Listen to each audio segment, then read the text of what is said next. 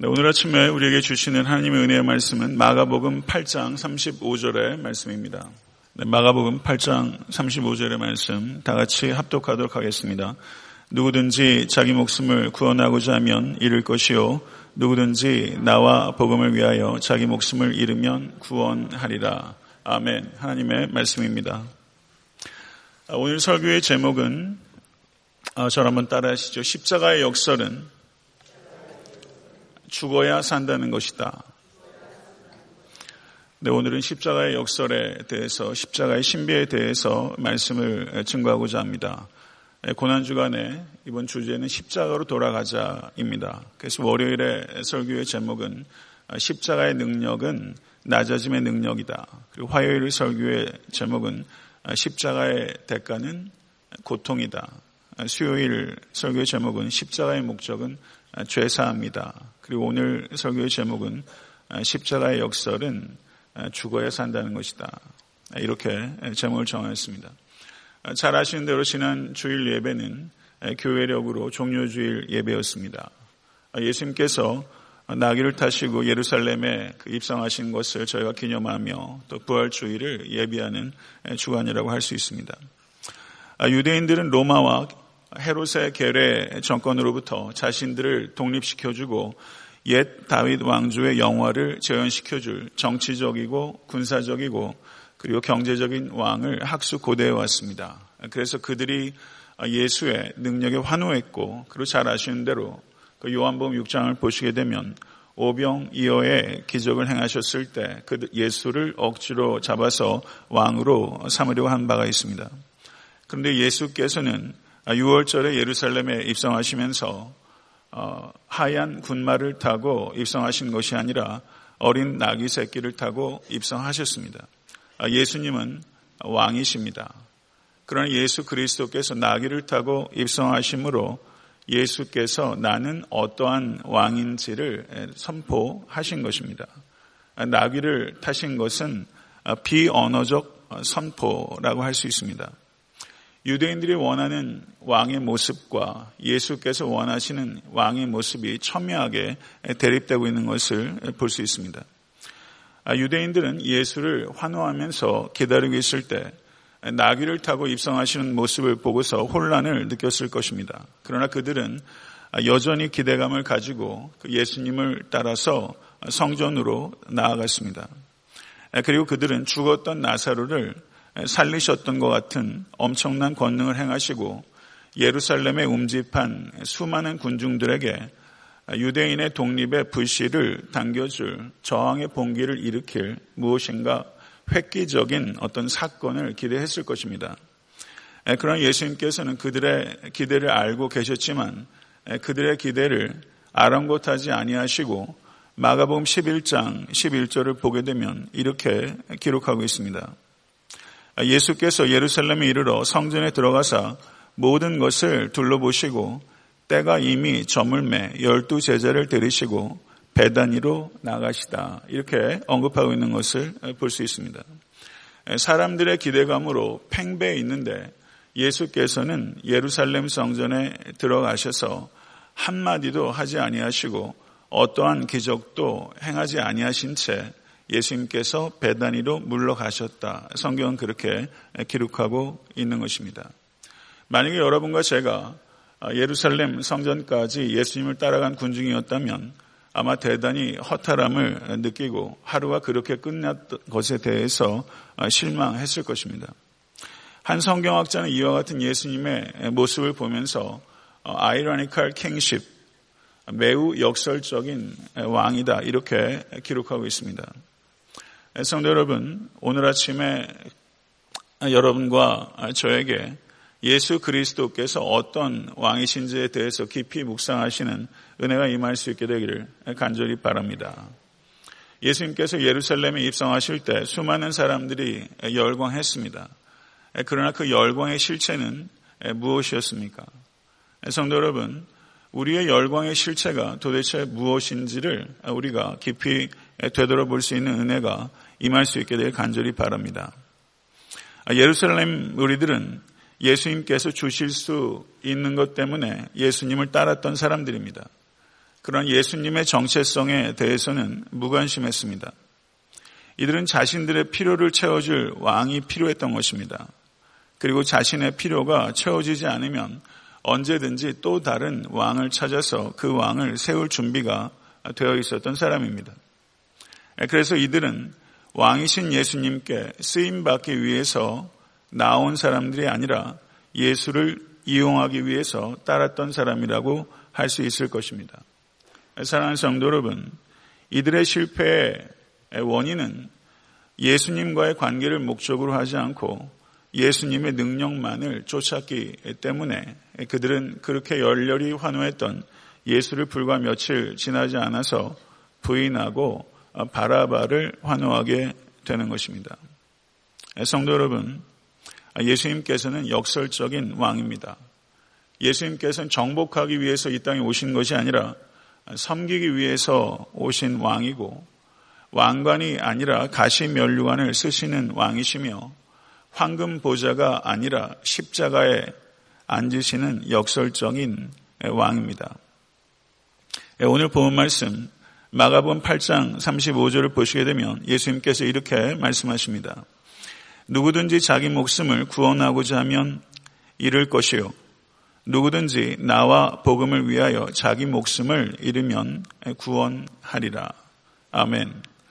예수님의 제자도의 핵심적인 가르침이라고 할 수 있을 것입니다.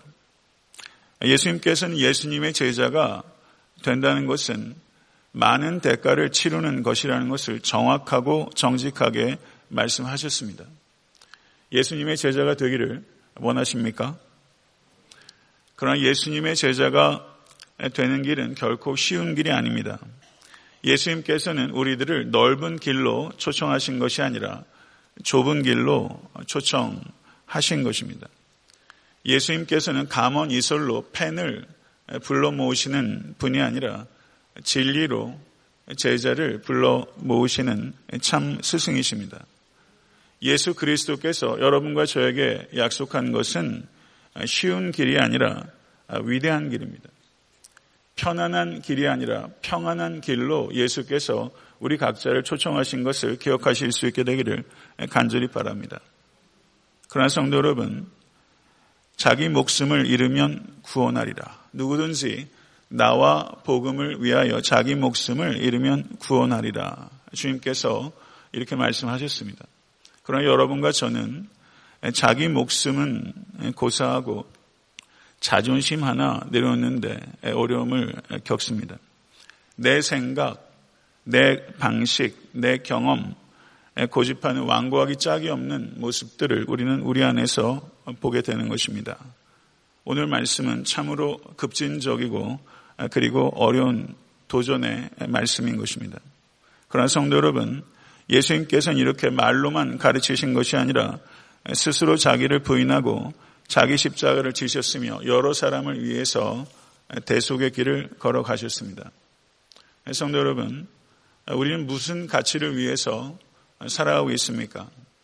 많은 가치들이 있지만 절대 가치는 오직 주와 복음밖에는 없습니다.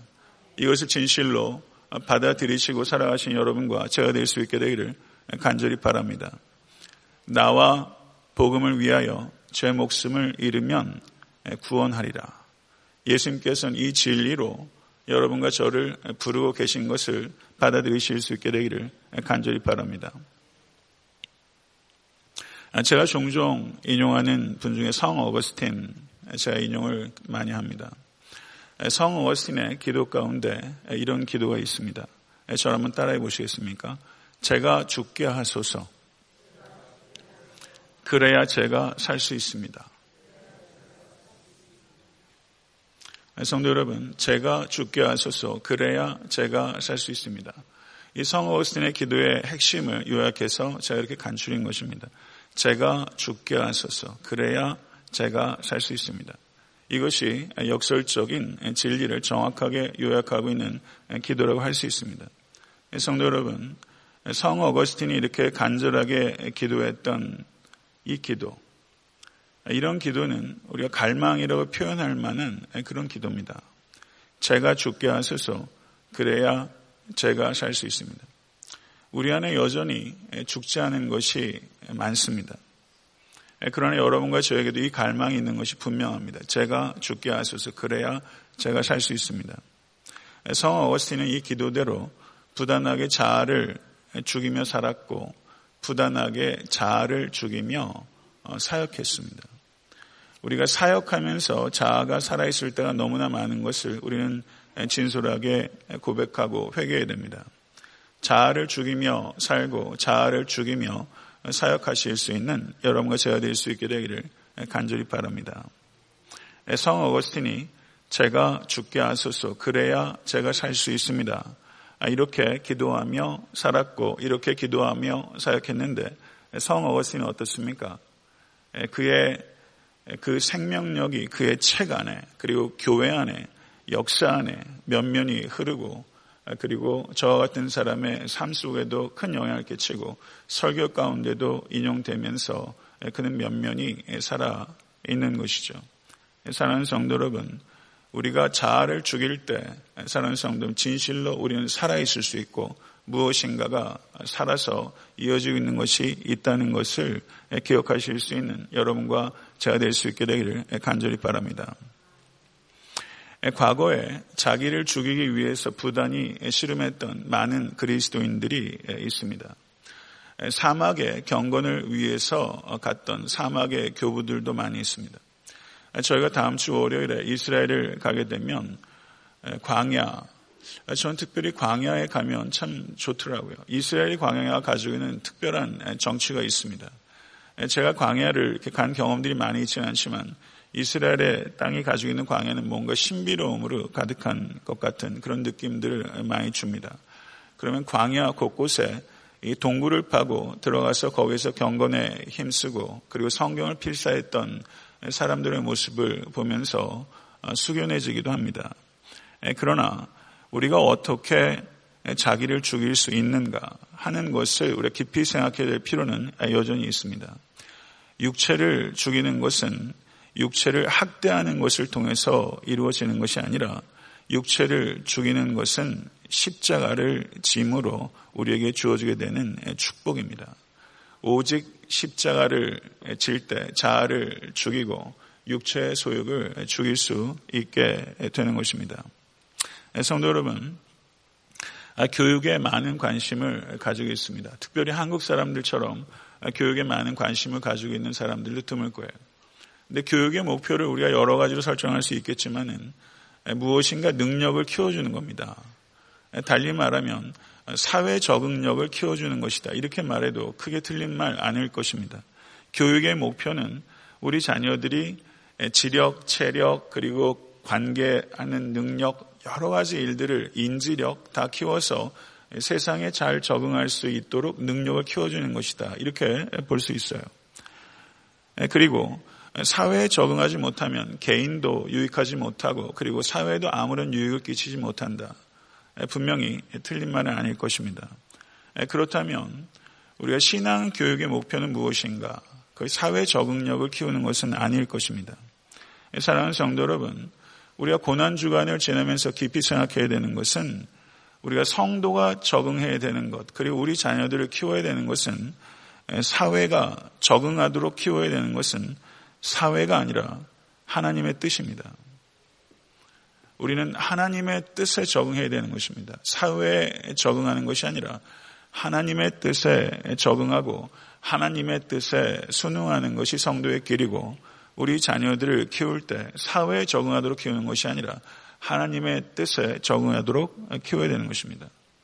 그러나 성도 여러분, 요즘같이 악하고 어두운 시대, 이 시대에 살면서 하나님의 뜻에 적응하고 하나님의 뜻에 부합하면 부합할수록 우리는 사회와 마찰이 벌어지게 됩니다. 그러나 성도들은 우리는 사회에 적응하는 사람들을 키워내는 것이 교회가 아니라 십자가를 지는 사람을 키워내는 것이 교회입니다. 성도 여러분, 십자가를 지는 사람이 바로 여러분과 저가 될 수 있게 되기를 간절히 바랍니다. 교회가 세상과 소통하고 세상에 유익을 끼칠 수 있는 길은 세상과 동화되는 길이 아니라 세상과 구분되는 길에 있다는 것을 우리가 깊이 생각하시고 그 출발점이 바로 나에게서부터 시작될 수 있게 되기를 간절히 바랍니다. 예수님께서 제자들에게 말씀하시기를 누구든지 나를 따르려거든 자기를 부인하고 자기 십자가를 지고 나를 따를 것이니라. 여기에서 누구든지라고 말씀하시면서 예외적인 경우가 없다. 분명하게 예수님께서 말씀하셨습니다. 진리는 엄격한 것입니다. 예수 그리스도께서는 우리에게 제자가 되는 길에 있어서 다른 여지와 타협을 하시거나 우리를 설득조차도 하지 않습니다. 누구든지 나를 따르려거든 자기를 부인하고 자기 십자가를 지고 나를 따를 것이니라. 사랑하는 성도 여러분, 십자가 예수님을 따라가십시오. 그럼 주님께서 우리를 구원하시고 인도하실 것입니다. 십자가 예수님을 거부하게 되면 주님께서는 심판자가 되실 것입니다. 성도 여러분, 십자가가 없는 성도는 성도가 아니고 십자가가 없는 기독교는 기독교가 아닙니다. 십자가는 생명의 끝인 동시에 생명의 시작입니다. 십자가 위에서 죄된 옛 생명이 죽었고 그리고 새로운 생명이 시작된 것입니다. 거룩한 생명, 영적 생명이 십자가 위에서 시작된 것입니다. 그것을 중생이라고 하는 것이고 우리는 새로운 생명을 살아가고 있는 것입니다. 그러나 사랑하는 성도 여러분, 생명에도 질이 있습니다. 질이 있습니다. 어떠한 생명의 질을 가지고 여러분 살아가고 계십니까? 이번 고난주간을 통해서 혹시 무력함 가운데, 무감각 가운데, 무감심 가운데 살아오셨다면 영적으로 살아나는 이번 고난 주간과 부활절이 되실 수 있게 되기를 간절히 바라고 질적으로 풍성한 생명력을 누리시는 모든 각자와 교회가 될 수 있게 되기를 우리 주 예수 그리스도 이름 간절히 축원합니다. 십자가는 역설입니다. 십자가는 파라독스입니다. 그런데 이 십자가를 세상 사람들은 말이 안 된다 라고 말하는 것입니다. 그러나 십자가는 모순적이지 않습니다. 십자가는 역설적인 것입니다. 그리고 그 역설은 신비한 것입니다. 이 역설은 머리로 이해하는 것이 아니라 하나님의 은혜로 이해하는 것입니다. 이 역설 때문에 우리가 구원받았고 지금 이곳에 있는 것입니다. 사랑하는 성도 여러분, 십자가로 자아를 죽이는 성도가 되실 수 있게 되기를 간절히 축원합니다.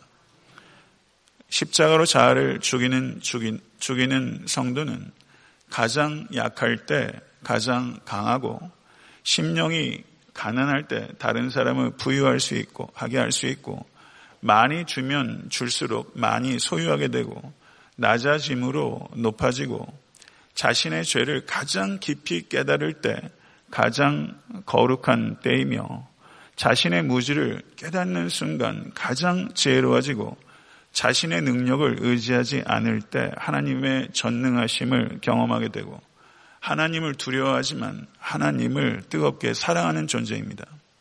그리고 자신의 과거와 현재와 미래의 죄에서 이미 예수 그리스도의 십자가를 믿음으로 말미암아 완전히 깨끗게 되었다는 것을 믿음에도 불구하고 죄와 치열하게 싸우는 존재입니다. 그리고 세상의 죄와 그리고 악과 고통에 대해서 애통해 하지만 주 안에서 항상 기뻐하는 것이 성도입니다. 그리고 우리는 한 번도 눈으로 본 적이 없는 예수를 사랑하는 사람입니다. 이, 이 희한한 사랑에 우리는 빠진 사람이에요. 한 번도 본 적이 없는 예수를 누구보다 뜨겁게 사랑하는 이 사랑으로, 이 고상한 사랑으로 여러분과 제가 부름 받았고 그 사랑 때문에 우리는 가슴이 뜨거운 사람입니다. 그래서 원수까지도 사랑하는 길로 초청을 받았고 그게 터무니없이 느껴지지 않고 성령 안에서 그 사랑에 대한 추구와 그리고 그 능력이 여러분과 저에게 주어진 것입니다. 우리는 왕 같은 제사장입니다. 그러나 종으로 섬기는 길을 걸어가고 있습니다. 우리는 그리스도 밖에서는 철저히 비관적이지만 예수 그리스도 안에서는 철저히 낙관합니다. 사랑하는 성도 여러분, 사도 바울께서 말씀하셨던 것처럼 사방으로 우겨쌈을 당하여도 쌓이지 아니하며 답답한 일을 당하여도 낙심하지 아니하며 박해를 받아도 버림받지 아니하며 거꾸로 뜨림을 당하여도 망하지 않습니다. 이런 존재 어디 있습니까? 이 말씀을 읽을 때, 이 말씀을 읽을 때 여러분과 저의 마음은 뜹니다. 뜁니다. 그러나 실제 박해를 당하고 거꾸로 뛰림을 당하고 답답한 일을 당하였던 초대교회 성도들, 성경시대의 성도들, 그리고 박해를 경험했던 수많은 교회 역사의 성도들은 이 말씀을 보면서 우리가 느끼는 감격과는 또 다른 차원의 감격을 누리고 맛보고 그리고 그들은 그 일들을 통해서 정결해지고 더욱더 하나님께 나아갔던 것입니다. 사랑하는 성도 여러분, 왜 이와 같은 역설적인 가치와 능력에 우리가 매료되고 그런 삶을 살아가며 그런 능력을 맛봅니까? 예수 그리스도께서 보배이시고 우리가 질그릇이고 그리고 그 보배를 우리가 질그릇인 내 안에 가지고 있고 힘이 크신 능력이 우리에게 있지 않고 오직 주께 있다는 것을 알기 때문입니다. 이 보배를 가지고 있는 질그릇입니다. 그렇기 때문에 우리는 역설적으로 살아갈 수 있습니다. 이번 고난주간에 이 역설의 신비를 더욱더 성령으로 말미암아 깊이 이해하고 그리고 위로부터 부어주시는 그 역설적인 능력으로 내려놓음은 부어주시는 그 역설의 신비가 여러분의 영혼 가운데 여러분의 가정과 기도 제목과 모든 마음의 소원이 충만하게 임할 수 있게 되기를 간절히 축원합니다. 범사에 넉넉히 이길 수 있는 힘은 예수 그리스도의 십자가에 있습니다. 모쪼록 이 십자가의 역설로 죽어야 산다는 이 역설의 능력으로 승리하신 여러분과 저 그리고 에탄한테 섬기는 교회 그 땅에 많은 교회가 될 수 있게 되기를 간절히 소원합니다. 우리 찬양 드리실 텐데요. 우리 우리 찬양팀 올라와 주시고 예수 우리 왕이여 찬양하고 그래 문드라 머리 들어라 찬양할 때 우리가 종료 주일에 예수를 맞았던 사람들처럼 여러분과 저의 심령 가운데 왕이신 예수 그리스도를 이 시간 깊이 다시 한번 영접하는 그런 귀한 시간 될 수 있게 되기를 간절히 바랍니다.